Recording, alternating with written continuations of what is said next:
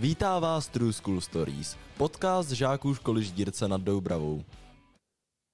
V dalším díle našeho podcastového studia vítám pana Tomáše Řeháka, který u nás měl dvě přednášky pro žáky devátých tříd. Dobrý den. Mohla bych se vás zeptat, mohl byste nám krátce na začátek představit se a říct nám něco o vaší přednášce, s kterou jste sem přijel? Tak jmenuji se Tomáš Řehák, jsem z Linska. Mnoho let už pracuji v církvi a pracuji s lidmi, co jsou nemocní. A mnoho let jsem navštěvoval děti, co umírají. A před více než 25 lety jsem se seznámil s lidmi, kteří mají onemocnění AIDS. A když jsem se s nimi setkal, slyšel jsem vyprávět příběh, jak se nakazuje, tak se to velice dotklo mého srdce a pak jsem začal chodit přednášet po školách, aby mladí lidé nemuseli prostě být v nemocnici, nemuseli umírat. A, takže už víc než 25 let přednáším na školách po celé republice na téma o nemoci AIDS, o lásce, o sexu, o věrnosti. A jak ty vaše přednášky probíhají? Já to mám, mám dvouhodinové přednášky nebo na tři hodiny a v první hodině vyprávím příběhy, protože mnoho mladých lidí si myslí, že AIDS je někdy daleko v Africe, takže vyprávím příběhy tady z České republiky, aby si uvědomili, že jim to hrozí. A to jsou příběhy, kdy se na děvčata nakazují třeba v 15 letech při první pohlavním styku. Kluci, když si zkoušeli píchat pervitin do žíly. A, takže vyprávím příběhy a ukazuju fotografii těch nemocných lidí a v té druhé, v druhé části mluvím o lásce, o věrnosti, o, o tom, že nejsou léky, není očkování a že eh, když člověk někoho miluje a zůstane mluvím o věrnosti a že, takže to může být jakoby pomoc, jak předejít té nemoci AIDS. A, že ta nemoc hrozí těm lidem, co střídají partnery. A, a mohl byste nám říct, jaké jsou třeba příznaky HIV? Já si totiž myslím, že spousta lidí to neví. Takže první příznaky jsou obyčejná chřipka, angína, Jeden z prvních příznaků je, že tady na krku máme mízní uzliny a ten jakoby se zdužej. A člověk jako vůbec ho to nebolí. Jo, to je jenom kamarádka ti řekne, jsi nakádivná, máš tady boule. Ale ty, ty eh, uzliny za 10 dnů eh, tak to zmizí. A nejhorší je, že to nebolí. A tak, takže člověk první příznak může třeba vysokou teplotu, ale když je chřipka angina, tak bývá tak vysoká teplota a takže lidi to nepoznají. Uh-huh. A co Dá se to jedině poznat, promiň, uh-huh. dá se to jedině poznat testováním, že, že lidi jdou na testy, ale když nejseš nemocná, tak lidi nejdou na testy, takže já jsem poznal lidi, že to měli pět let tu nemoc, nebo virus HIV v sobě, pět let, osm let a vůbec o tom nevěděli. Uh-huh, dobře. A co vás na téhle práci nejvíce naplňuje?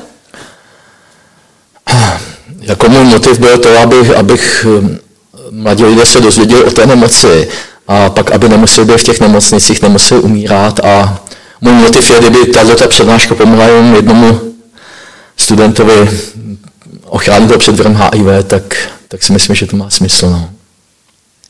Já vím, že jste školil lektory jak v České republice, tak i v zahraničí. Kde přesně jste byl?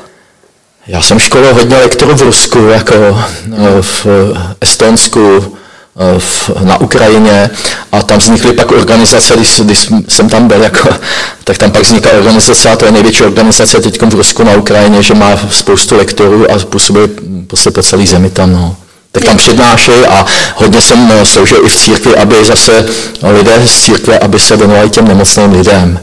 Já jsem poznal v, v Rusku třeba, že doktor nepřišel za pět nepřišel v nemocnici za pacientem a tak jsem jako se snažil lidi, aby se těch lidí nebáli, těch nemocných a aby jim pomáhali. A je to podobně něco jako s covidem, jo, že když, když má někdo covid, tak lidi se těch lidí bojí, ale ten covid se přenáší jako no, třeba vzduchem nebo eh, dotyk, ne dotyka, ale eh, AIDS v tomhle je daleko že za těma lidma můžou chodit do nemocnice, můžou jim podat ruku, můžou je, já nevím, obsloužit, čistit, dát jim čaj třeba napít, vzít je za ruku, povídat si s nima a v tom je to jako lepší. A teď jsem právě chtěl, aby eh, ti lidé v těch církvích, nebo já jsem hodně sloužil v církvích, tak aby se těch lidí nebáli, aby je chodil navštěvovat a když jsou do poslední chvíle doma nebo v nemocnici, aby nebyli sami. A jakými jazyky si tady umíte domluvit? Já, já jsem, já umím jedině rusky, jako polsky já rozumím, rusky a když jsem jezdil eh, jako do Ruska, tak eh, já jsem tam hodně často jezdil, byl jsem tam v mnoha městech, takže eh, paní ruštinářka, co mě učila ruštinu, tak by se hodně dívala, protože já jsem nebyl dobrý student.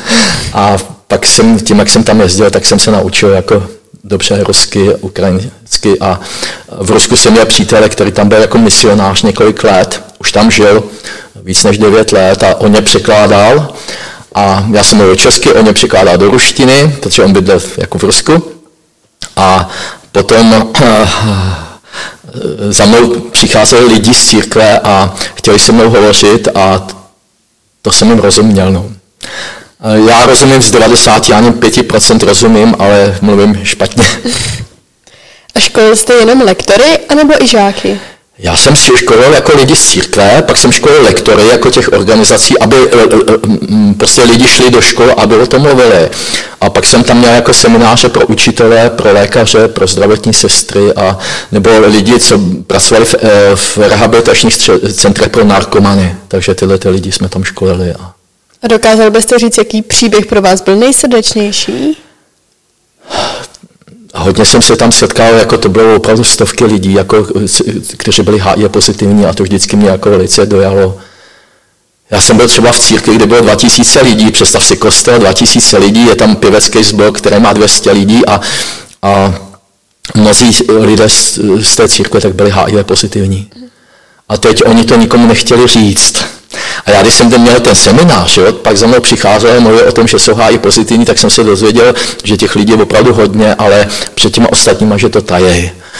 A třeba vedoucí toho pěveckého sboru, to bylo 200 lidí tam měl, tak, hm, tak jako ten byl třeba hlavní vedoucí, a on byl taky HIV pozitivní. Mohl byste nám říct, v kolika letech jste se vy poprvé zamiloval? to bylo hodně brzo, já jsem byl na holky, ne, jako já jsem, já jsem platonicky miloval. Moji spolužáčku z deváté, eh, co jsem si chodil přímo do třídy, tak to jsem tři roky miloval a nikdy se mi to jako, jenom jsem se na ní zamilovaně díval obdivně a, a pak se mi to řekl až někdy, když bylo 17 let a, a nedopadlo to. Ale vždycky jsem se bál jakoby odmítnutí, no. A já jsem byl hrozně nesmělý, velice stydlivý a ale pak se stal zázrak a našel jsem si dívku a pak jsem si vzal za manželku po čtyřech letech chození a, a a když jsme u té lásky, já o vás vím, že vy také oddáváte. Dokázal byste říct, kolik svatebních obřadů už jste absolvoval? Já už myslím víc než tisíc. Prostě jenom v loni, v loňském roce jsem měl 200 svateb. A už je dávám několik let a ty svatby jsou církevní, ale já většinou dávám nevěřící. A takže za mnou hodně jako přicházejí lidi. Situace je taková, že aby mohl někoho někdo oddat, tak se musí oddat jenom musí oddat ta matrika na tom místě. Ale teď třeba v současné situaci je taková situace, že třeba v Praze, matrika Praha 2, to je nevím, obrovský, to je jak okres, tak oni neodávají pátek, sobotu a mají úřední úterý a čtvrtek.